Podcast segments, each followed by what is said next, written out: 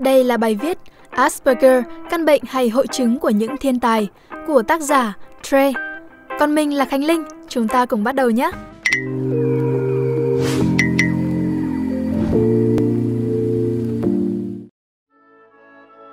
Những vĩ nhân trên thế giới như Einstein, Mozart hay Michelangelo đều được cho là có những dấu hiệu của hội chứng kỳ lạ này. Vậy Asperger là gì? Tên tôi là Christopher John Francis Spoon. Tôi biết tất cả các nước trên thế giới và tên các thủ đô và tất cả các số nguyên tố đến bảy nghìn không trăm năm mươi bảy. Đây là lời kể của Christopher, cậu bé bị mắc hội chứng Asperger trong cuốn sách Bí ẩn về con chó lúc nửa đêm. Theo Hiệp hội Tự kỷ Anh Quốc, Asperger là một dạng rối loạn tự kỷ không thể chữa khỏi, ảnh hưởng đến thế giới quan và kỹ năng giao tiếp xã hội của người bệnh. Hội chứng rối loạn này do Hans Asperger lần đầu nghiên cứu và công bố vào năm một nghìn chín trăm bốn mươi bốn. Những người bị Asperger nghe, nhìn và cảm nhận mọi thứ xung quanh hoàn toàn khác so với người bình thường. Nếu bạn mắc phải hội chứng này, nó sẽ theo bạn cả đời và nó không thể được chữa trị khỏi. Nhiều người còn coi Asperger là một phần tính cách định hình con người họ. Theo Hiệp hội Chuyên gia Tâm thần học Hoa Kỳ, những người bị Asperger thường có những biểu hiện sau. Đầu tiên là khó khăn trong giao tiếp và tương tác xã hội. Những người tự kỷ, bao gồm cả hội chứng Asperger, thường gặp khó khăn khi hiểu ngôn ngữ nói và ngôn ngữ hình thể. Họ thường hiểu những gì người khác nói theo nghĩa đen và gặp khó khăn trong việc hiểu những biểu cảm khuôn mặt, ngữ điệu, những lời đùa cợt và mỉa mai hay những khái niệm mơ hồ trừu tượng. Những người mắc chứng Asperger thường có kỹ năng ngôn ngữ khá hơn các dạng tự kỷ khác nhưng vẫn gặp khó khăn trong việc đọc hiểu những cảm xúc và ý định mà người khác muốn truyền đạt. Họ thường xuyên lặp đi lặp lại những gì người khác vừa nói hoặc nói rất dài dòng về những chủ đề mà họ quan tâm. Còn về mặt tương tác xã hội, những người mắc chứng này thường tỏ ra thờ ơ, tìm cách ở một mình khi xung quanh có nhiều người. Những người bị Asperger không có bạn hoặc không thể tạo dựng và gìn giữ những mối quan hệ xã hội, do đó thường là đối tượng bị trêu chọc hoặc bị bắt nạt tại trường học. Hạn chế trong hoạt động hàng ngày.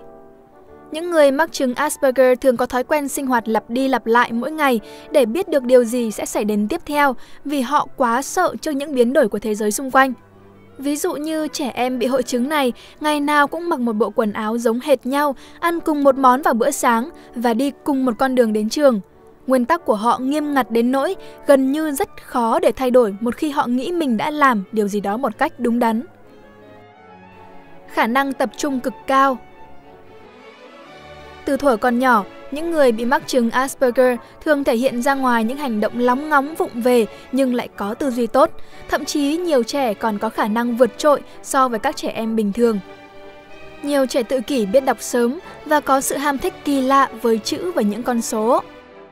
Có khả năng vượt trội do có tư duy về toán, ngôn ngữ biểu hiện ra từ nhỏ, đã có sở thích đặc biệt về mặt tri thức như toán, vật lý. Có khả năng đọc sách, đọc thuộc lòng thơ, truyện, say mê nghiên cứu các loại máy móc, đồ điện tử hay là tin học. Giác quan nhạy cảm. Các nghiên cứu tại Hiệp hội Tự kỷ Anh Quốc đã chỉ ra rằng nhiều người thường quá nhạy cảm với âm thanh, ánh sáng, mùi vị, màu sắc, nhiệt độ hay là sự đau đớn. Những âm thanh như tiếng nhạc ồn ào, tiếng phương tiện giao thông đều có thể gây cho họ hoảng loạn hay thậm chí là đau đớn thể xác. Ngược lại, có những người lại bị thu hút cao độ bởi những thứ đèn có màu sắc lấp lánh hay những vật thể xoay như trong chóng, quạt trần. Vậy câu hỏi đặt ra là Asperger có chữa được không? Hiện tại, nguyên nhân gây ra tự kỷ nói chung và Asperger nói riêng vẫn đang được tiến hành nghiên cứu, nhưng một số đầu mối chỉ ra rằng đó là sự kết hợp giữa di truyền và môi trường sống. Mặc dù hội chứng này sẽ theo một người mắc phải cả đời, nhưng có một số cách để khiến họ có thể hòa nhập với cộng đồng. Nếu được hướng dẫn và tư vấn đúng cách, nhiều người có thể cực kỳ thành công trong lĩnh vực mà họ quan tâm. Trong quá khứ, có rất nhiều vĩ nhân có những đặc điểm của Asperger, ví dụ như Einstein, thời còn đi học hay phớt lờ giao tiếp xã hội với bạn cùng trang lứa, chỉ quan tâm đến các lĩnh vực khoa học, đặc biệt là vật lý học. Theo tài liệu của phóng viên khoa học Claudia Kopp, Einstein được ghi nhận là thường xuyên lẩm bẩm nhắc đi nhắc lại một điều gì đó, giải thích một cách phức tạp những khái niệm đơn giản.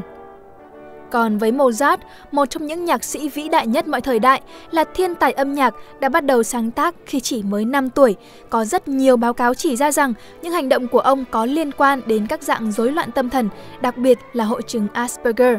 Ông thường bị ám ảnh bởi những vật bất động như là cây đàn piano, những động tác lặp đi lặp lại, biểu hiện khuôn mặt khác thường và tính khí thất thường. Còn với Michelangelo, một trong những nhà điêu khắc, kiến trúc sư, nghệ sĩ nổi tiếng sống tại thời kỳ cổ đại với rất nhiều tác phẩm kiến trúc, hội họa, thơ ca. Theo giáo sư Michael Fitzgerald, nhà tâm thần học chuyên nghiên cứu về tự kỷ, Michelangelo có những triệu chứng rõ rệt của một người mắc chứng Asperger, trong đó phải kể đến việc thiếu kỹ năng giao tiếp xã hội, thích sống và làm việc một mình và thường xuyên bị ám ảnh bởi những tác phẩm mình làm ra. Ngoài những vĩ nhân kể trên, có rất nhiều người bị Asperger khác có những cống hiến vĩ đại cho nhân loại. Có thể kể đến như Isaac Asimov, Susan Boyle, Mark Train, David Byrne hay là James Taylor, vân vân. Họ đều là những người được chẩn đoán mắc chứng Asperger hoặc có dấu hiệu mắc hội chứng này. Những bộ phim nên xem thêm để hiểu hơn về hội chứng này có thể liệt kê ra như là Adam năm hai nghìn không trăm lẻ chín, Napoleon Dynamite hai nghìn không trăm lẻ tư hay là Extremely Loud and Incredibly Close năm hai nghìn không trăm mười một và The Accountant năm hai nghìn không trăm mười sáu. Còn nếu bạn muốn biết bản thân hay người thân có mắc hội chứng này hay không, hãy làm bài test của nhà tâm lý học Simon Baron Cohen của Đại học Cambridge. Các bạn hãy truy cập vào bài viết này trên website spiderum chấm com để có được link làm bài test nhé! Hy vọng là các bạn sẽ thích video lần này. Đừng quên like, share và subscribe ủng hộ chúng mình. Và nếu các bạn thích những nội dung như trên thì hãy đăng nhập vào spiderum chấm com để tìm đọc thêm. Và mình là Khánh Linh. Bye!